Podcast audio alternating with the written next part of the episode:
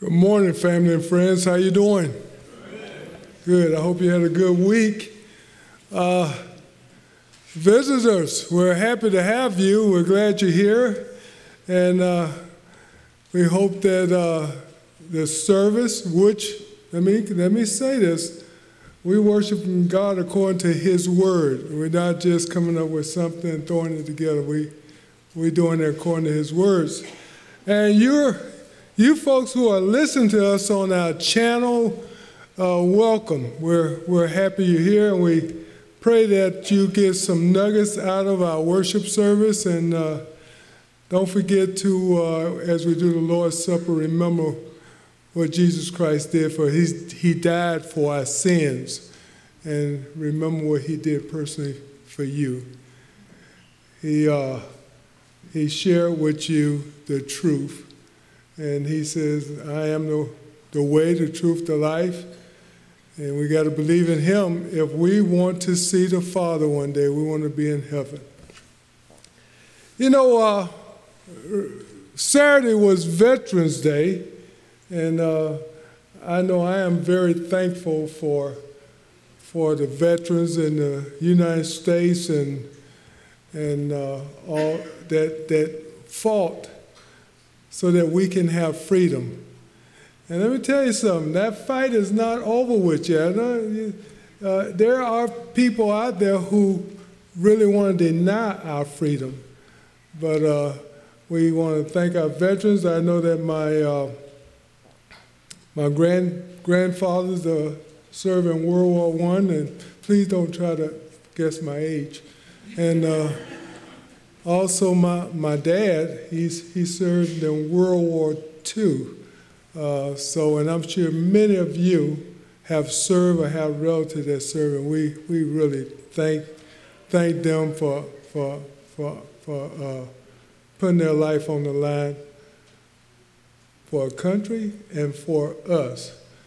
Now, at this time, if you was, were a veteran, uh, well, I'd like you to stand up so uh, we can, uh, we can appreciate you and tell you thank you.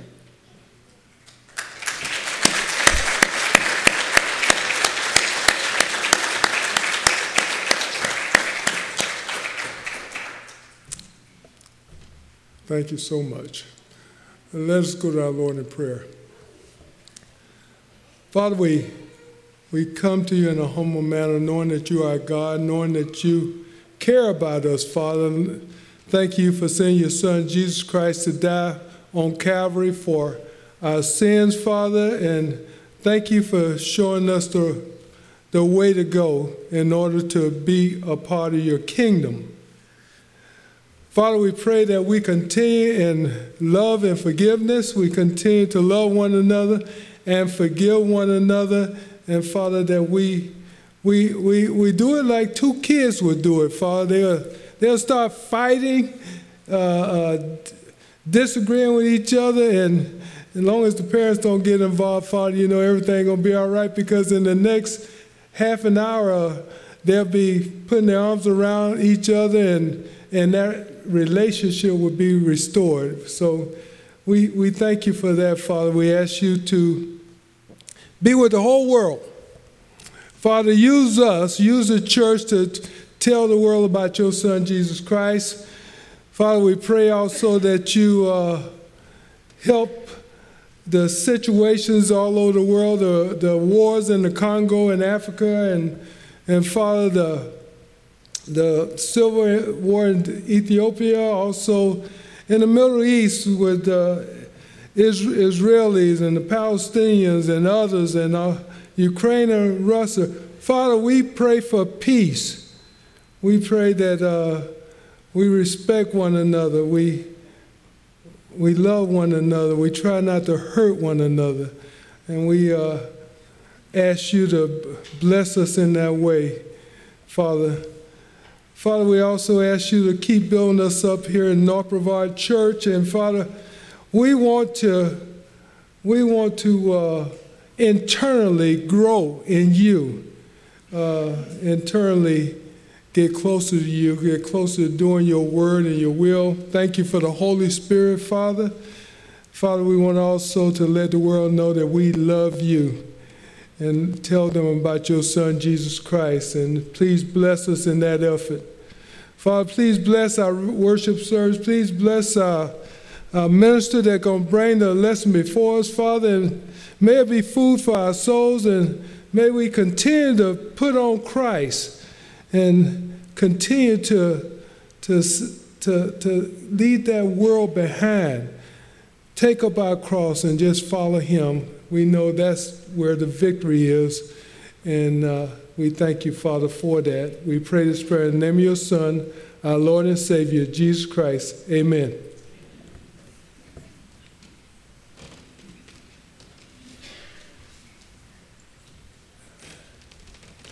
If it's convenient for you, let's stand and sing number 866 869. 869. Come we that love the Lord and let our joys be known. Join in the song with sweet accord. Join in the song with sweet accord. And thus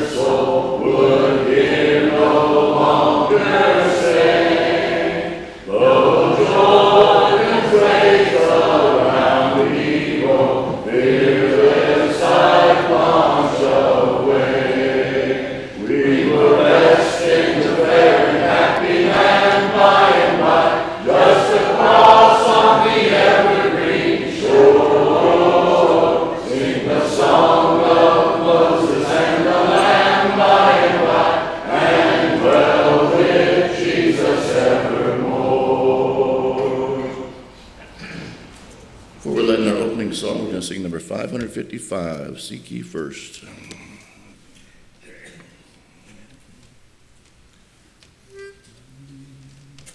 Seek ye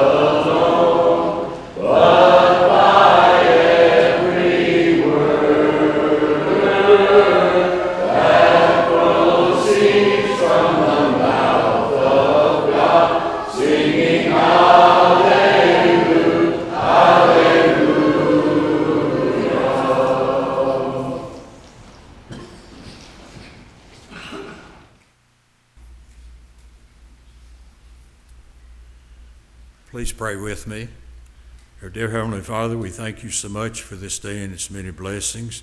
Father, we thank you that we have this opportunity to come together this morning to worship you, the only true and living God.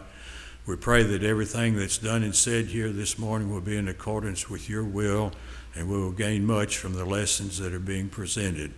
Father, at this time, we ask your blessings on the sick of our number. If it be your will, please return them to a good measure of health so they can be back with us again very soon. Now, Father, go with us through the rest of this service. Forgive us of our sins. In Christ's name we pray. Amen.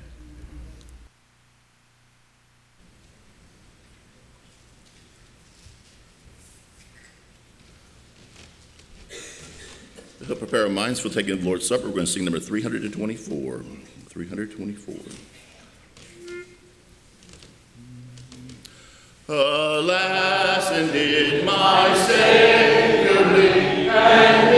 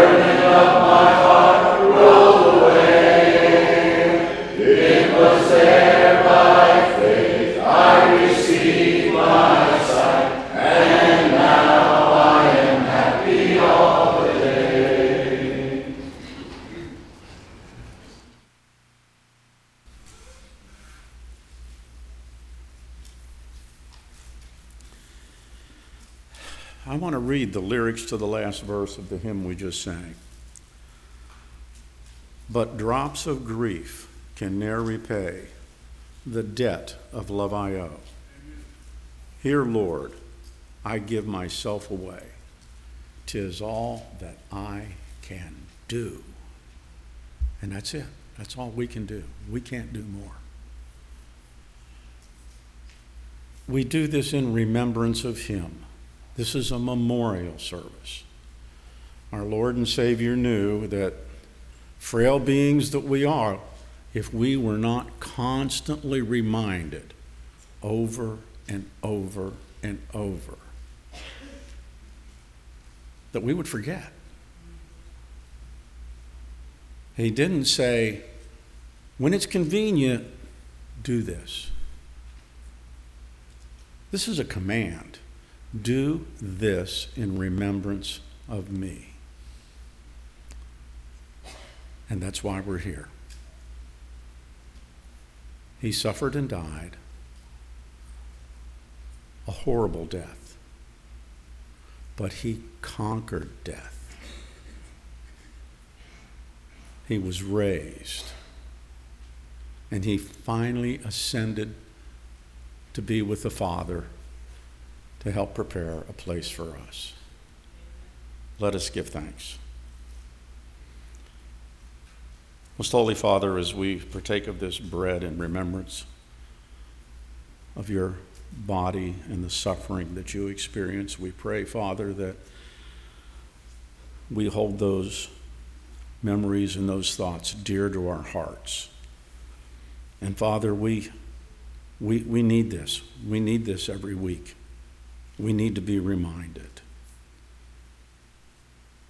Please, Father, as we partake of this bread, help us to do so in a way that is pleasing to you and that is acceptable to you. In Jesus' name we pray. Amen.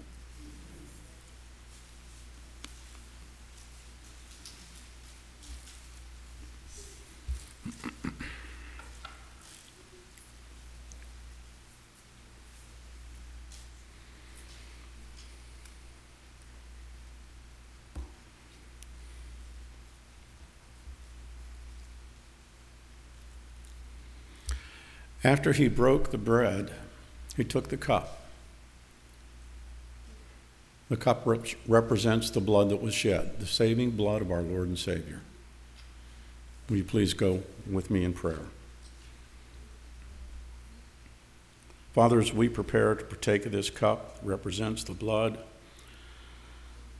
We pray, Father, that we fully understand the sacrifice that was made.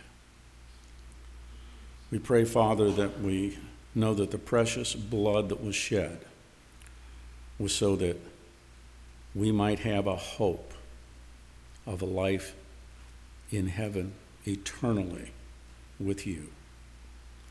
Please bless us, Father. Please help us focus our thoughts and cast aside the thoughts of the world as we partake of the cup.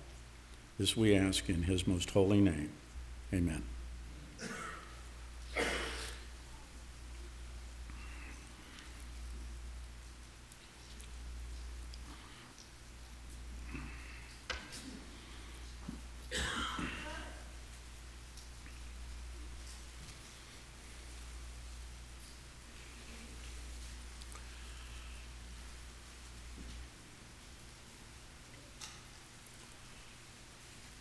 When Jesus was hanging on the cross, he looked down, and to John he said, Behold thy mother. And to take care of her, to watch over her. He entrusted John with the care of his earthly mother. He's entrusted us with the care of the church. Only through our efforts can we grow the church. So we have boxes that are conveniently located at the back of the back of the auditorium for contributions. But it's for the purpose of growing the church, for growing the kingdom here, to helping spread the kingdom throughout the world. Let us pray before we give. Father, again, we thank you that we can be here. And Father, we thank you for all the blessings that you've given us. And Father, we know that all that we have comes from the bounty of your hand. And Father, we are simply the stewards. So we pray, Father, that you help us to be good stewards of what you give us. And we know, Father, that you simply don't need our money. You're trying to teach us the importance of giving. You're trying to teach us the necessity of what it takes to help grow the church. So we pray, Father, that we give generously and that we give freely and that we give with a heart full of love and encouragement. And we pray, Father, again, that the efforts of the church here and that the funds and that the funds that are given be used to help spread your kingdom here in Titusville, here specifically at this church, Father, but also throughout the world. This again we ask in Jesus' most holy name. Amen.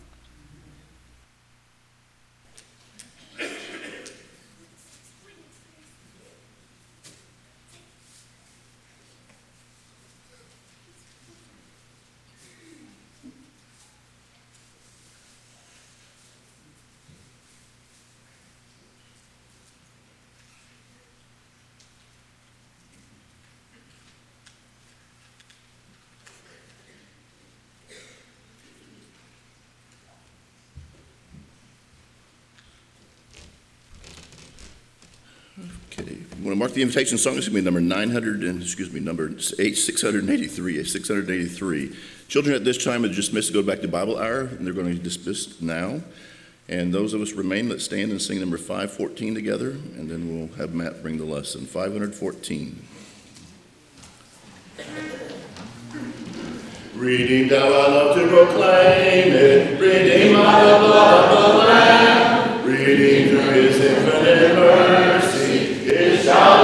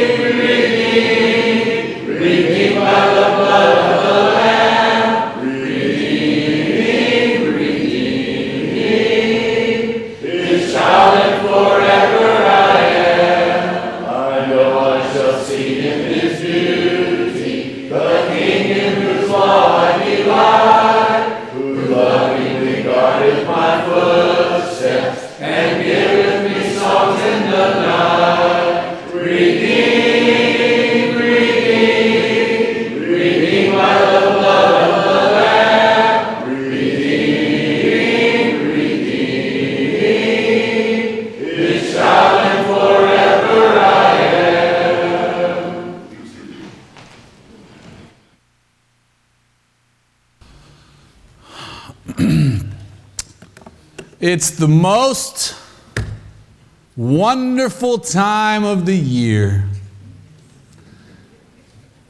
I know what some of y'all are thinking right now. We haven't even hit Thanksgiving. I walked in the other day and uh, my wife was already watching Christmas movies. You know, there's two type of people in this world. There's the one that wants to celebrate Christmas starting the day after Halloween, and then there's those of us who don't want to celebrate it till right about December 25th. Right? So I feel like even this picture, I probably got some mixed reactions. Some of you are like, yes, I love it. Some of you are like, not yet.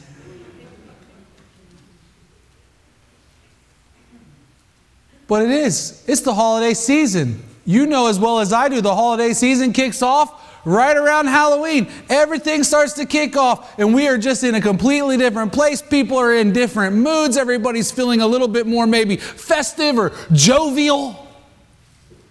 Some of y'all might turn into Scrooges. It's that time of year. So I have um, some vacation coming up over the next few weeks. So I only get to talk to you a little bit during this holiday season this year. So I wanted to make it count and I wanted to start right now. And I wanted to start with what I think is probably the most important message of the entire season that I will give you this holiday season.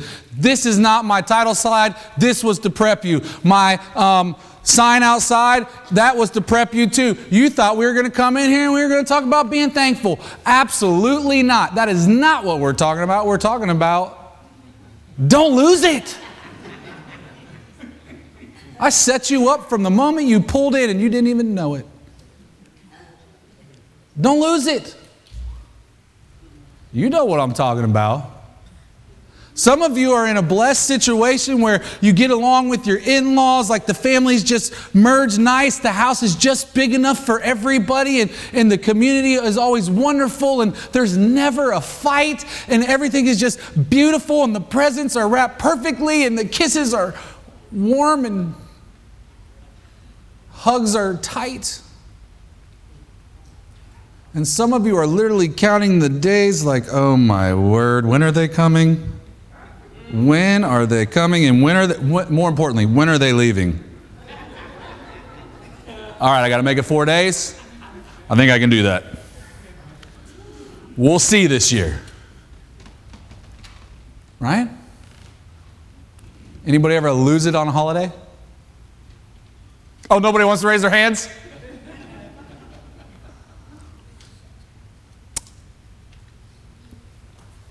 Don't lose it. Man, there's so many reasons why we can lose it. I got a few examples for you in Scripture. We're just going to have a little bit of fun today. You know, so many days I get up here and I'm so serious, and I, I, really want you to understand that I do think we live in a very serious time. I think we live in a very unique time. I think we live in a very biblical time. I think we live in a time where the Bible is being challenged by every culture under the sun right now. I think we live in a very serious time. So, you know, I think it is time to be serious as a preacher. But you just can't get pounded every single time, right? You just you just can't be so serious all the time. So I just we want to have a little bit of fun today. So you know Moses lost it. Y'all know Moses lost it, right? When did he lose it? Come on, tell me. He hit the rock. He hit the rock. Bertha, you said he hit the rock. Okay, he hit the rock. Why did he hit the rock? Why did he hit the rock? I'm going to give you a few examples of why he hit the rock. You ready? Here's one of the reasons why he hit the rock Exodus 5. They're just on their mission. They're just on their way. And he's and the people are complaining already. Look, they got swords in the they got the Egyptians have swords in their hand. They're going to come and they're going to kill us. And I could go through a list of these. They said to Moses, "It is because there are no graves. Is it because there are no graves in Egypt that you've brought us out here to die?" Now, I want you to think about this before we go any further. I've been stressing this a lot lately, but imagine being of this generation and watching miracle after miracle after miracle after miracle after miracle and having this attitude. Look at this. And the people grumbled against Moses, saying, What shall we drink? And then when he gets some water, you know what they say about that? I don't like this water. It's bitter.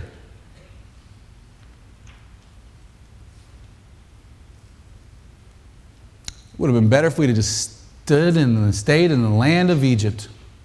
And I could keep going and going and going and going. Can you read them yet? And going.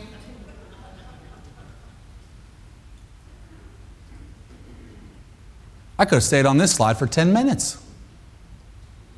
You know, I bet you Numbers 16 is probably Moses' favorite chapter in the whole Bible. You know why? If you look, if you look, let's go back a little bit real quick. If you look, it's like every chapter in Exodus, they're complaining. You see that? Where they start, then they're just every chapter they're complaining. You get to number 16, you can't even get out of it before they've complained twice.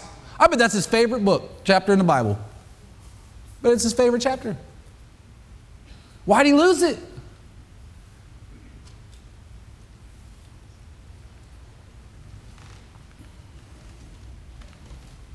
Why'd he lose it?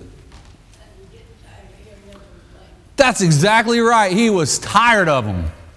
Look at what he says right before he strikes the rock. And I, and I want to bring something else up too in just a second. But look, look at what he says. He says, You rebels. Oh, here we are again, proving that God has the power to do all the things you're worried about and complaining about and constantly in my ear about. You rebels. Haven't you learned yet? You complainers, you agitators, you people that nothing can be good enough for. That's what he's saying in this moment. Here we are again. How many times do you want us to prove this to you? And he smacks the rock. Now, hold on, hold on. This is how my brain works. I'm going to warn some of you. Some of you are new faces. I'm going to warn you, I'm a little weird. Not your typical preacher, okay? They're laughing because they know it's true. Amen.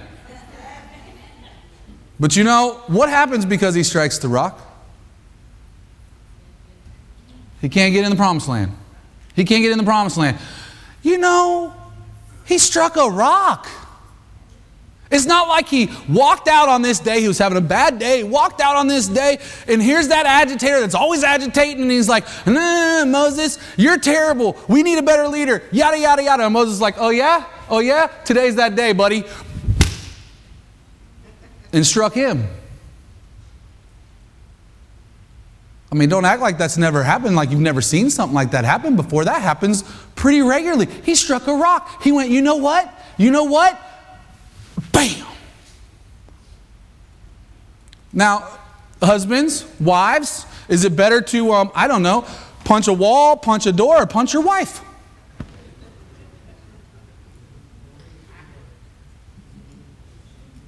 Okay, they're over here lecturing. I know you're not supposed to punch any of it. I get it. But if it's the wall or a person, the wall's probably the better of the two choices. And by the way, the wall, especially if it's a concrete wall, some of y'all know what I'm talking about, it's an amazing teacher. Like, huh, that was stupid. Yeah. My hand's broke now for weeks. That was awesome. Good choice. But it wasn't the worst thing he could have done. That's my point. It was not the worst thing he could have done, and yet he loses it. And because of that, he loses the thing that he was called to do, which was lead Israel into the promised land. All right, let's keep playing the game for a minute. I got your attention? Elijah loses it.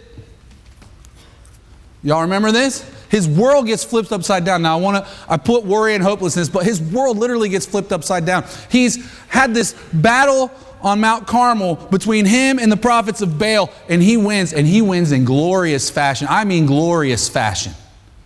At one point, he gets to sit over there and just mock the other side. Look at you. Why don't you cut yourself some more? You're not bleeding enough. Maybe your God is sleeping. He's just taking a nap. Wait till he wakes up.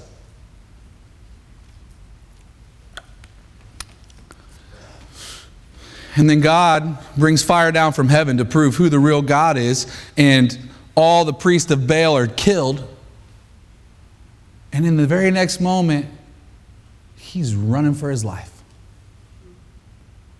Talk about flipping your world upside down. One minute you think, this is the moment. God is revealing himself to his people. God is taking back his land. This is our moment. And the next moment you're running for your life and you feel like you're the only one left. It's right here.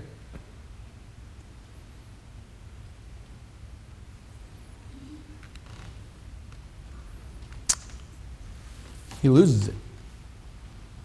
He's no different than the people of Israel when they're saying, Why did we even leave Egypt? He loses it. What does he lose? He loses his hope. He feels hopeless. All right, how about this one? Samson loses it. Doesn't he? Mm. This one might hit a little close to home for some.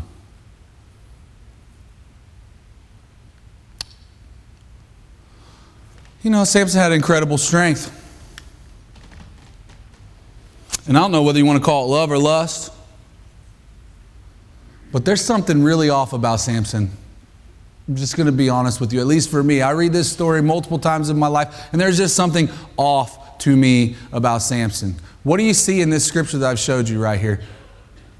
Delilah's come back and she's like, Oh, Samson, every time I try to figure out how to make you lose your strength, you tell me a lie. And then I send the guys in to capture you, and you've been lying to me, so you break up all the things we have you tied up in, and then you beat everybody up, and you make me look like a fool. What? I mean, is that a woman you should trust? Does she love you? I don't think so. If you really love me, you would tell me the truth so that I could tie you up the right way, have the people come in and capture you that want to kill you, and then haul you off to their land. Samson, don't you love me? Now, I'm going to say he was blinded. He was blinded by love or he was blinded by lust, whatever you want to call it. Maybe he really loved her and couldn't see the fact that she couldn't love. But at the same time, I want to say this fool me once, shame on you. Fool me twice, shame on me. Fool me three times, you're a nincompoop.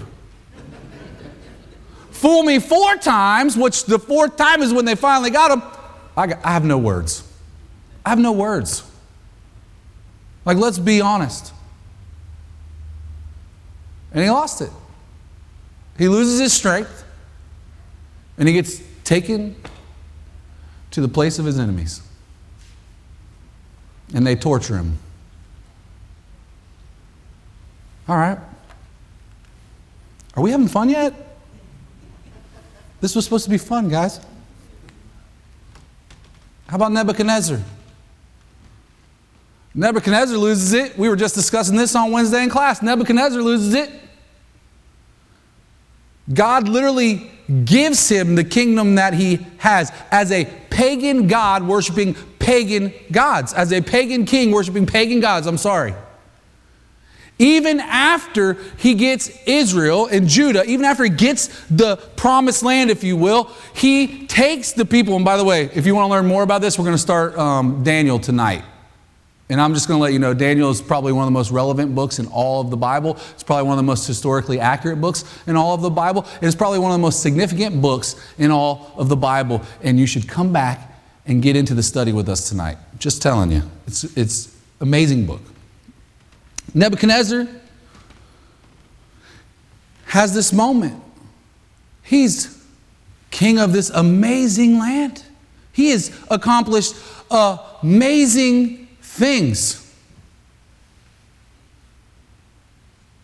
And even though Daniel has helped him sort some things out and told him about this God, this one true living God of heaven, Nebuchadnezzar still believes there's many gods. And Nebuchadnezzar truly believes look at everything I've done. Look how amazing I am. Look at all that I have built. I, I doubt he built very much. He just told people where to put it. Look at everything I've done. Now, now he forgot, see, in this moment, and I don't want to give too much away because we're going to be going through Daniel, but he forgot in this moment that God had already kind of given him this warning, this prophecy. And in that moment where he's standing there looking like, oh man, he loses it. You say, how did he lose it? He lost his mind. Here's potentially one of the greatest kings in all of history, one minute, having the moment of his life, sitting back, realizing the efforts of his work. And in the next moment, he's on all fours, eating grass like a cow. Maybe even mooing. Mm.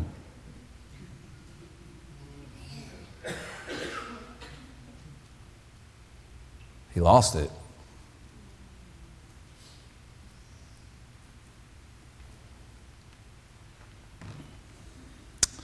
Just in case.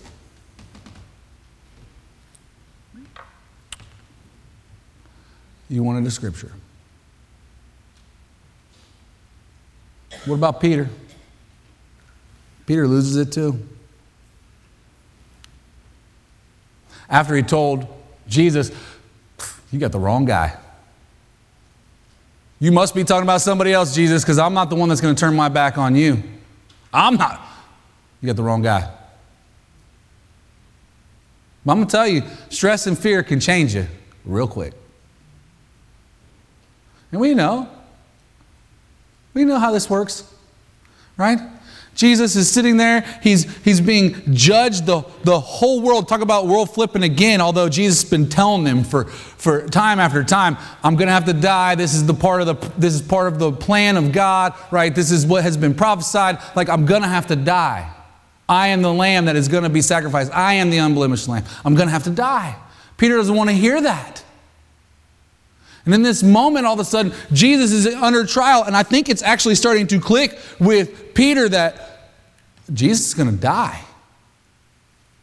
And now all of a sudden, people in the crowd are starting to rank, oh, hey, you weren't, I saw you. You know, I saw you in um, Galilee. You were with him? No, no, no, no, no, no, no, no. I don't, I don't know who you're talking about. I never, I never knew him. You, you, you must be mistaken.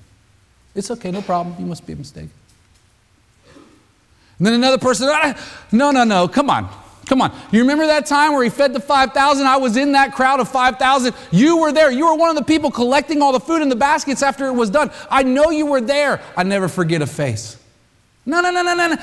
Come on, guys. Come on. You're thinking of somebody else. Maybe you saw my doppelganger. It wasn't me.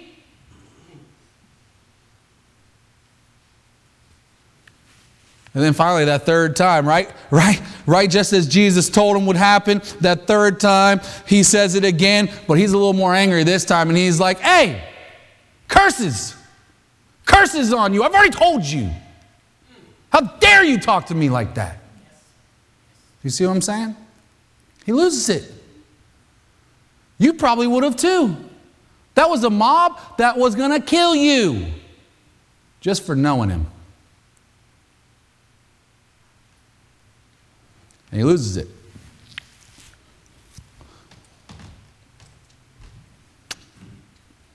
And then the rooster crowed. And Jesus looks dead at him. And they have that moment. Now, we've been talking about losing it. Why? Well, because everybody does it. You've lost it before on the people you love the most. I've lost it before on the people I love the most. In fact, sometimes we lose it more on the people we love the most than the people we don't. So, what's the point? The point isn't about losing it, you're gonna. Even the greatest in the Bible lose it from time to time. I just showed you. But when you lose it, reconcile. Don't, don't just let those things, those feelings, that animosity, that bitterness, that, that darkness just breed in your body. Don't let it keep you wandering away from the church and, and wandering away from God. Don't, don't, don't let it keep you from drawing near to God so that God can draw near to you. Don't just sit in it, reconcile. And why am I saying this? Because it is hard to reconcile. It is not an easy thing to reconcile. It is not something that is fun that everybody's like, oh, yay, today I get to go reconcile because I made an idiot out of myself the other day. I'm so excited. What a great day. It is hard to do it. You know what it's easy to do? Walk away, pretend like it never happened, never address it, cut the relationship because it's easier than going and dealing with the humiliation of reconciliation. Right? But God called us to be people of reconciliation, not people who just let things go. You're lucky God didn't just let us go. We should be grateful. We should be thankful that God didn't just let us go. Because if it wasn't for His reconciliation, we wouldn't have any hope.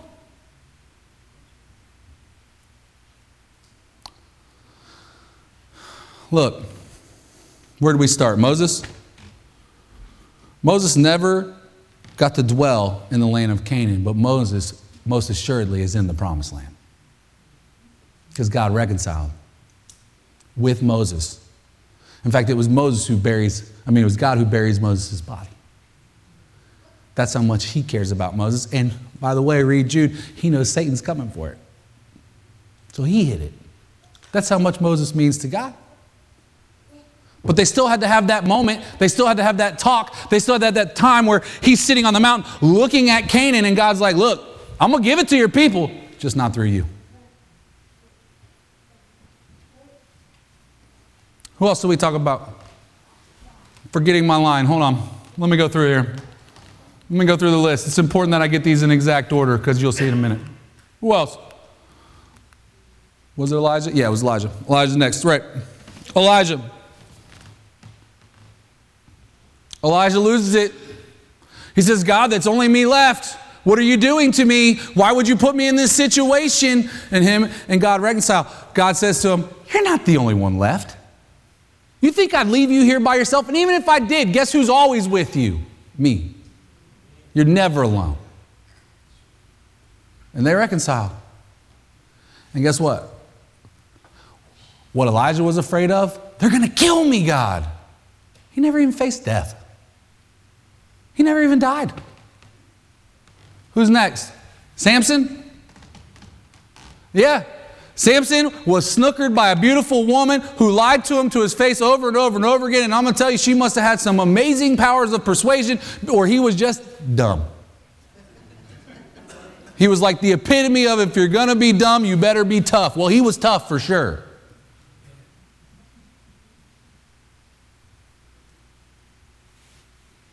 Well, him and God reconciled too, you remember? His eyes have been gouged out, his, his, his strength is gone, he is surrounded by his enemies, and he repents. And he prays to God, and God gives him his strength back, and he brings down the house on everybody, including himself.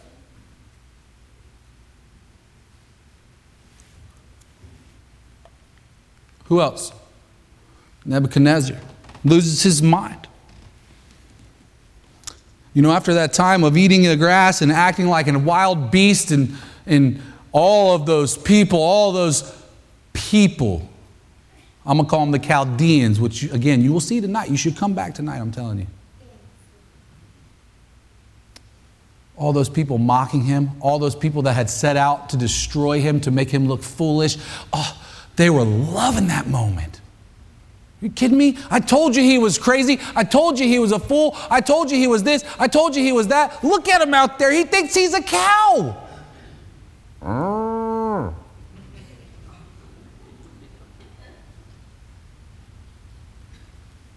But he don't just come back with all of his wits. He comes back having seen the light and proclaiming God of heaven, God the Most High, Yahweh God, as the one true living God. That's reconciliation. Peter loses it. Oh, Peter's the one that's so hard to read. I mean, put yourself in his place. Put yourself on that beach after Jesus is resurrected from the dead, after, after all that doubt and fear has been erased. And here's Jesus. He calls you the same way he called you originally. You jump out of the boat, you swim up to that beach. He's making breakfast for you. He's made this probably the most amazing. I mean, it's Jesus. You talk about milk and honey, that was probably the most amazing breakfast you ever ate in your life. And you're feeling so. You ever have a really good breakfast? How you feel after that? You're feeling good. Right? Some of you are like, I don't eat breakfast. I don't get you at all. You're weird. You're feeling good after a good breakfast. And then all of a sudden, Jesus looks at you and says, Hey, you love me? You're like, yeah, of course I love you. Feed my sheep. Not once, not twice, but ooh, that third time got real awkward, didn't it? Even Peter knew what he was referencing. It was awkward. It's awkward as the reader to read it. You're like, oh, that hurts. That's God calling you out. You know what's amazing? He doesn't say, hey, Peter, I told you. That's how you would have done it, not God. I told you. Oh, he says, feed my lambs, feed my sheep, feed my lambs. At that third time, Peter knows. He reconciles. It's awkward. All right. Now, why was it so important to go in order? Because I want you to see what the scripture has taught all of us today about reconciliation. One, we have to do it, not just with God, not just, oh, you know, I lost my temper on my wife. God, please forgive me. No, go reconcile with your wife. Man, too. These relationships are important. This unity that God talks about all throughout Scripture is important. This family system right here at North Brevard is important.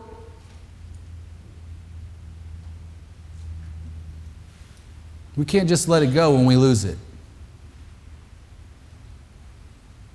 But let me tell you what the scriptures just told you about reconciliation. Reconciliation can be hard to hear, like Moses. Man, it must have been hard to hear. After all these years of faithfulness, I smack a rock. I smack a rock. And I'm canceled too from these unbelieving people. I'm canceled. I'm guilty by association. I don't get to get in the promised land either. But also, exactly what we need to hear Elijah, I'm the only one left. No, you're not. And even if you were, I'm with you. Reconciliation can be hard to hear, but also what we need to hear. Reconciliation can be sacrificial. After all, Samson, after he reconciled with God, did bring down the house on his own head. It can be sacrificial. And sometimes when you're in these places of reconciliation, it's going to feel very sacrificial to yourself. When you have to say, I'm sorry, even if, even if you think you're right, or even if you know you're wrong. At times, it's going to feel very sacrificial. Sometimes you're going to know that you've just been misunderstood, but the person that you're trying to reconcile with, they're never going to understand. It's going to feel very sacrificial. But also, it can be enlightening. Sometimes you're going to go for reconciliation and you're going to learn something you would have never learned if you didn't have that conversation. You wouldn't have learned it. You would have never changed your mind. You would have never changed your way. You would have never turned around without that conversation. Right? And recon- reconciliation can be awkward, like Peter, yet redeeming, like Jesus. Ah, not bad, huh? Don't miss what makes you different. The world will love you until they don't need you. God never gives up on you. And we should never give up on each other. And you know what? Every now and then we're going to lose it. Which is why we are people of reconciliation. We are ministers of redeeming reconciliation. Have you accepted Jesus Christ as your Lord and Savior? Have you been washed in His blood? Let me tell you something. There is only one way to heaven, and it is by the sacrifice of the unblemished Lamb. And that unblemished Lamb is Jesus, the Son of God. Don't let anybody tell you any different. Have you accepted Him? Have you been washed in His blood? Had your sins forgiven?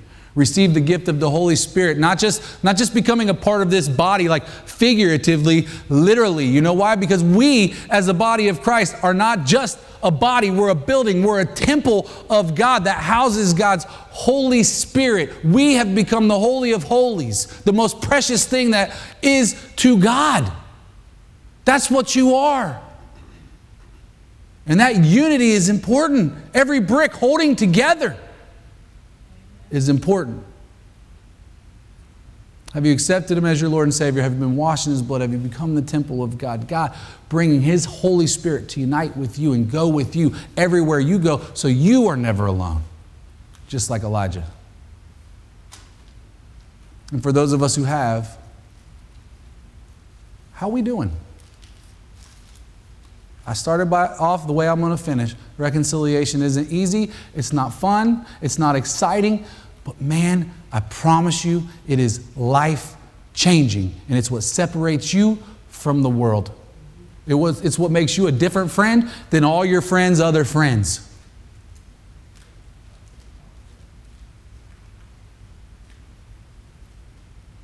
Where are you at today? Jesus already reconciled for you. Have you accepted it? If there's a need to, come, to respond to the invitation, you come as together we stand and sing.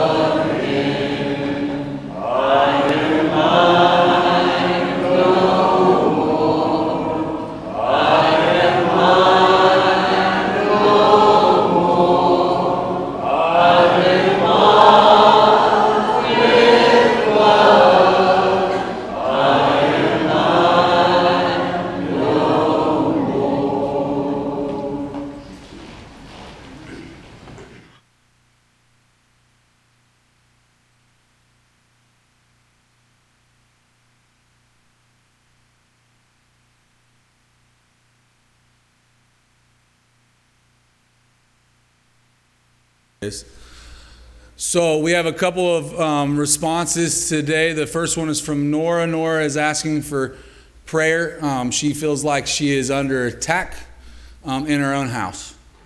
Um, and she wants to be faithful to God and, if possible, reconcile with her own family. Um, but she's going through a very difficult time at home and she needs a lot of prayer. Did I say that right? Okay. And then Leah has also come forward and she wants to, um, she knows that the church has been praying for her and she knows that God has worked a miracle in her life and she wants to, she's wrote something down, she wants to share um, just with you guys what's been going on in her life. So we're going to let her do that as well. Come on, Leah. Take your time.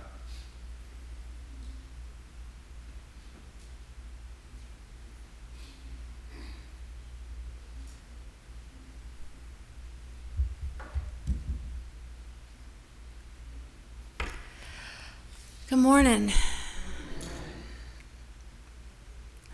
I don't know why we don't do this more often, sharing our testimonies of how God has helped us. I know every single one of you have been praying for me, and I appreciate that so very much. I know I said it in a card, but it's different when you hear it from somebody. Um, I know my husband um, wrote a lot on Facebook, so those of you who are friends on Facebook with us, you could you were able to see what um, I was going through at the time. Um, those of you who don't know, I'll give you a brief summary. June 2nd, I had um, a septoplasty, which repaired my uh, deviated septum. And not 24 hours later, I had my first heart attack. And the first heart attack was a widowmaker, and that's the one that's supposed to, they call it the widowmaker for a reason. Um, then, not 24 hours later after that, I had another heart attack that hit the front of my heart. Um, and then I had every complication you could think of from pretty much it. I, um, in CPR, they ruptured my spleen, which I don't even I don't even care because I'm here. Um, I lost 14 inches of intestines. I lost half my blood. They say you can live without 40% of your blood. I lost half of it.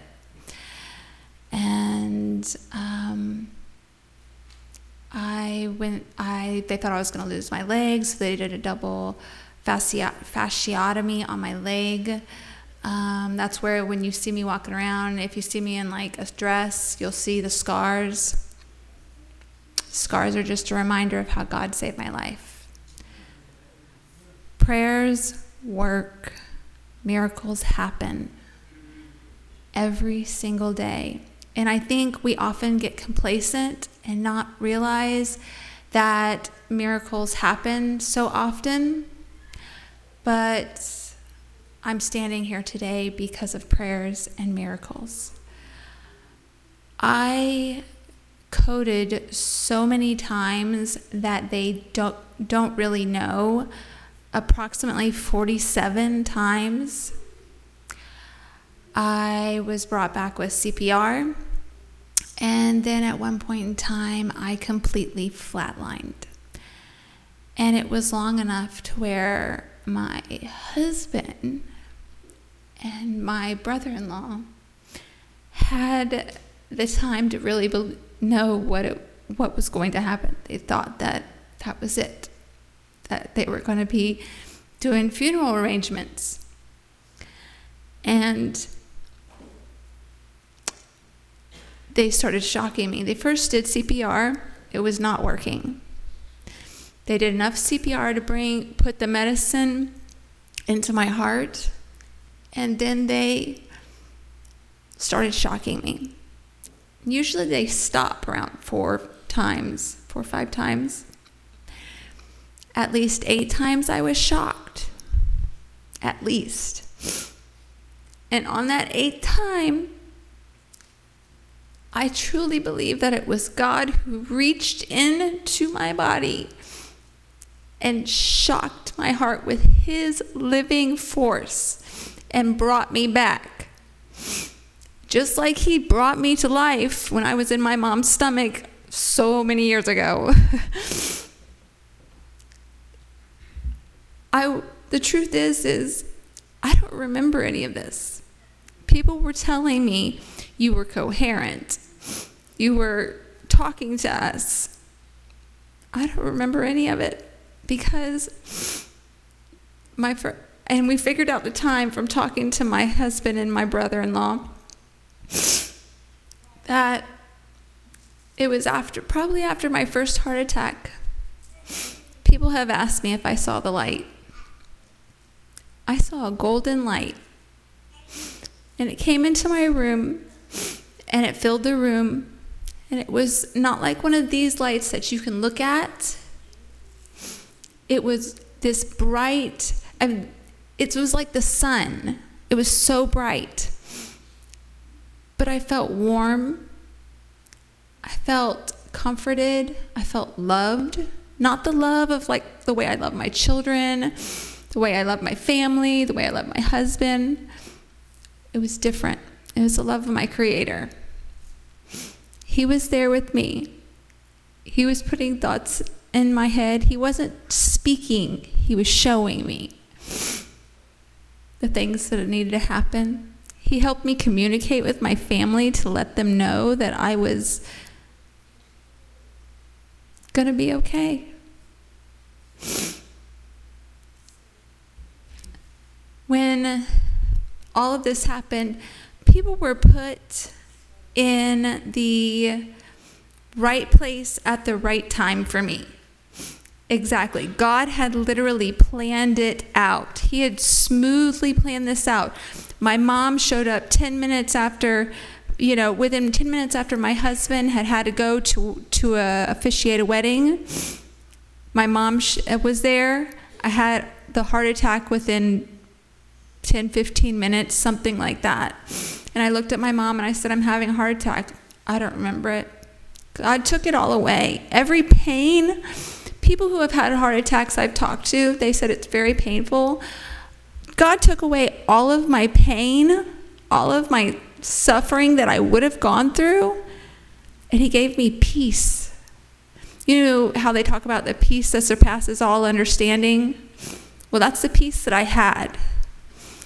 And He brought it to me. And He wrapped me up in it, and He kept me in it for all these surgeries. I had a double fasciotomy. People said that's the most painful surgery you're supposed to have. I didn't feel it. I still haven't felt it.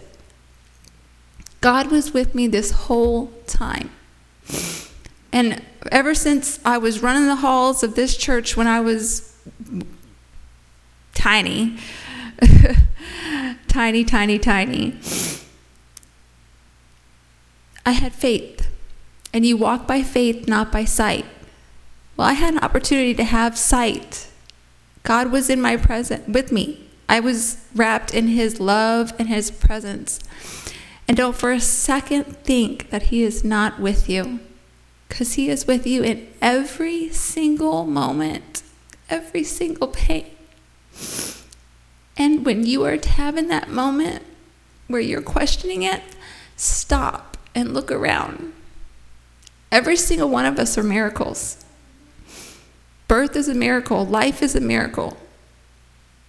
Love is a miracle, breath is a miracle, heartbeats are a miracle, children, grandchildren, great grandchildren. We are all miracles, and God is with us every single moment. Please don't ever forget that. He is with you. And I know all a lot of us have had experiences. And I know that when my granddaddy passed, he had this little smile on his face. And he was wrapped up with God. And when I woke up from all of this, all those grudges and all that anger that I had from that you know, people do you wrong in your life. People hurt you. It was gone. I just woke up and it was gone. everything was gone. All of that. I was at peace. And I'm still at peace because God took it. And He watched. He was just like, You don't need that. Get it off your heart. Forgive and move forward. And I have. He just took care of me. And he walks with me every single day. And every single day I fall asleep talking to him and how grateful I am. My life, I didn't just get a second chance at life, I got a second life. And I love you guys. And I thank you guys for all your prayers that you gave me, all the love that you guys give given me over the many, many years that I've been at this church. I love you guys. God bless you guys. I hope somebody else gets a chance to share their testimony at some point in time about how God has changed their life and how they were with God. I love you guys. Thank you.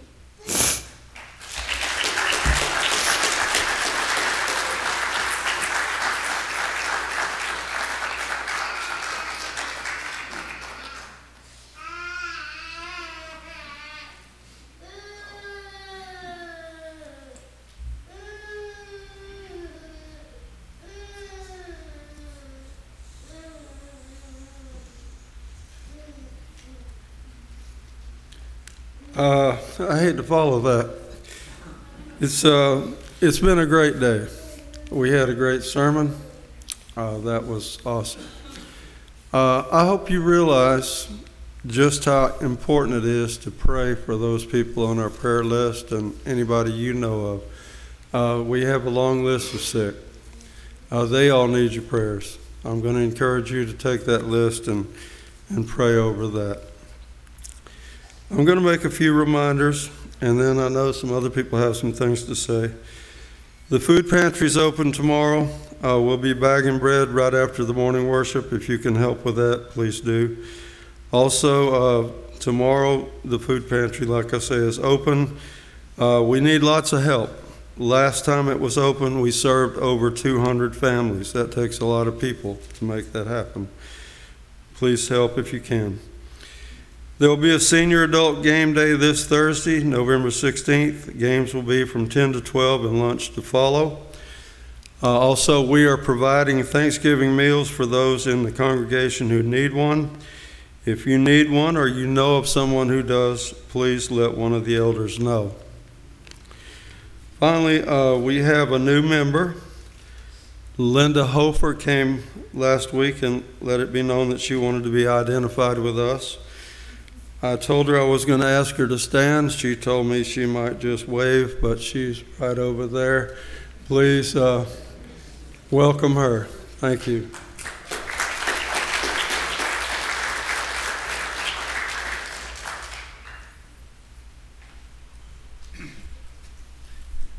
I'll try to be quick, but um, I just wanted to remind you that we're looking for people that are willing to do Bible studies uh, with um, people from the community that have, are looking to understand more about the Bible.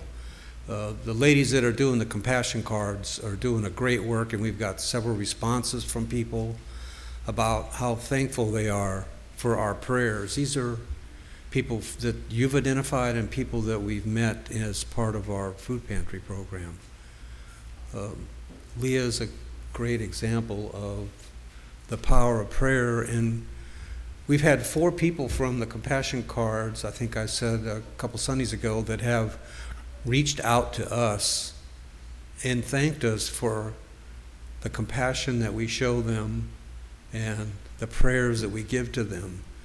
Um, if you have people on your bookmark that you feel might be uplifted or encouraged by our prayers, um, please please let me know. We'd like to get them on the list of uh, uh, the list that we have. There are ladies that are sending out cards. This this is working for us. People are understanding who we are.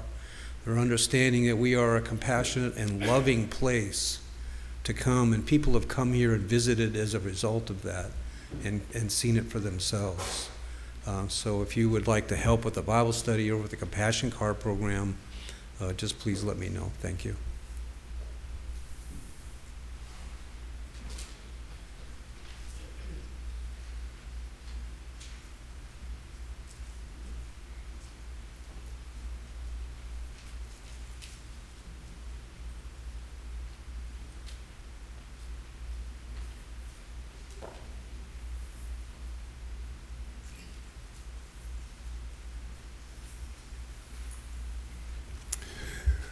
Nora came before us asking for our prayers, and uh, she's in a situation at, at her home, and uh, uh, she just she just need us to pray that there is uh, there's love and peace and happiness in her home, and uh, and that uh, she feels part of it. So let's let's go, our heavenly Father.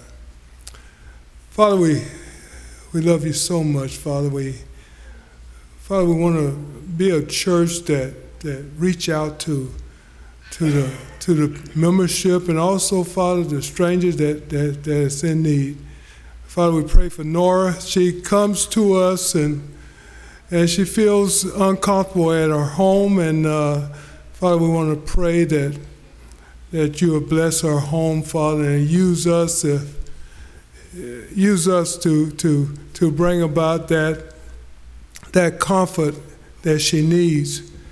Father, we ask you to uh, just take her and, and watch over her, and Father, that she know that Jesus died for her, and that she's okay, uh, no matter what, and that we're we're her brothers and sisters. We're with her all the way, and Father, we we ask that you bring that just just bring that love and comfort to her and to her her her family members and that they be that they they show compassion to each other and comfort to each other.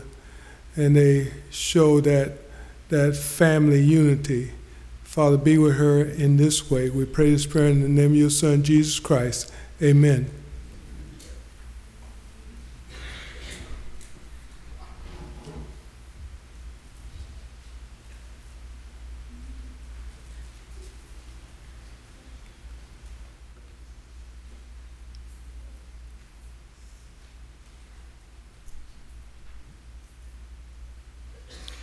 I wanted to extend an invitation to each of you. Uh, the Rockledge Church of Christ is going to be hosting a potluck next Sunday after AM worship uh, to benefit the Central Florida Bible Camp. Um, as you can see on the slide, the director, uh, Ron Brackett, he's going to present the latest renovations and the greatest needs facing the camp. And uh, the camp needs a lot of repairs, and we're just trying to figure out how we can make that happen, especially to the boys' cabins. Um, the various board members will be there. I don't know if all the board members will be there. I plan on being there. Uh, there will be several others that are there as well. And more importantly, of all of that, there's going to be a silent auction of Linda Spillman's quilts that she's been making. She's already made, I've lost count already, uh, how many quilts she's made.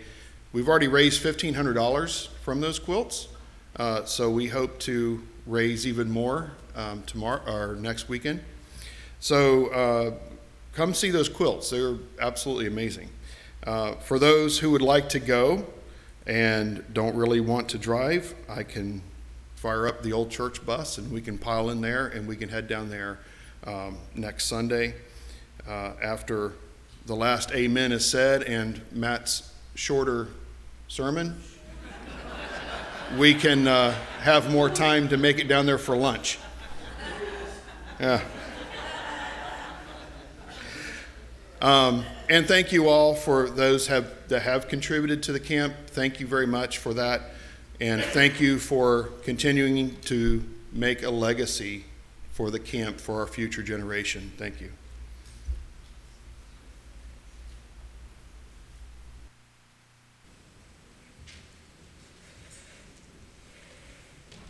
Let's stand and sing number 854, and we be dismissed in prayer.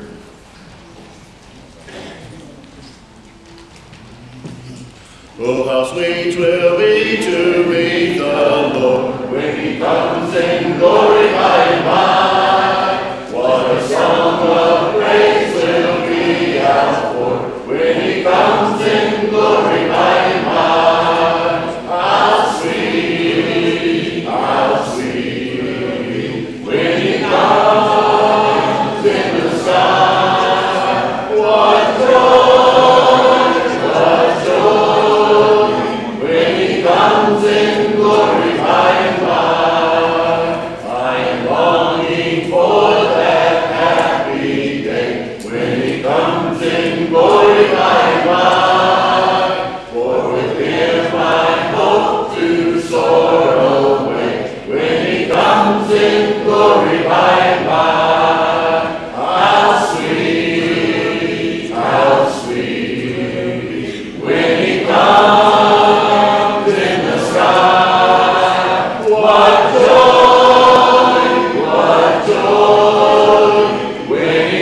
he comes in glory by and by.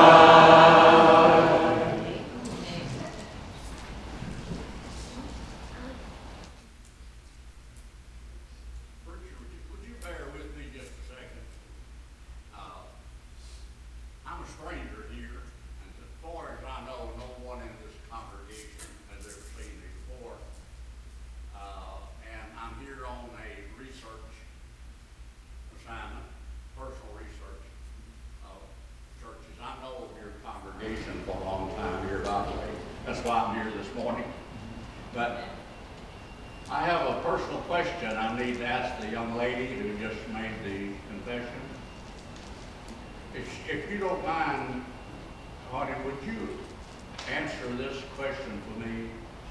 Have you been truly baptized for remission of your sins in the past? a long time ago by my grandfather.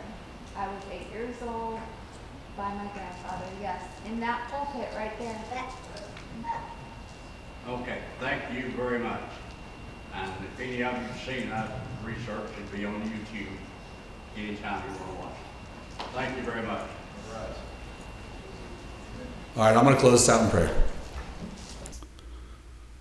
Father God, we come before you, Lord. We are just grateful for this time where we can be together and just enjoy each other and, and love on each other and share with each other the amazing things that you've done in our lives, our experiences. Um, Father, such a good time of the year, the holidays, so much exciting excitement coming, um, joyous times. Lord, I just pray that we all um, don't lose it not lose sight also of not just lose our temper, not just lose that moment, but not lose sight of what we're all living for, which is for your glory, God, for your kingdom, for to, to spread your love to this world so that um, as many as possible can be saved and you, reunited with you, reconciled with you in heaven one day. God, we thank you for that hope of eternal life. We pray we live a life worthy of the calling. We thank you so much for Jesus, for the love that he shared with all of us on the cross. It's in his name we pray. Amen.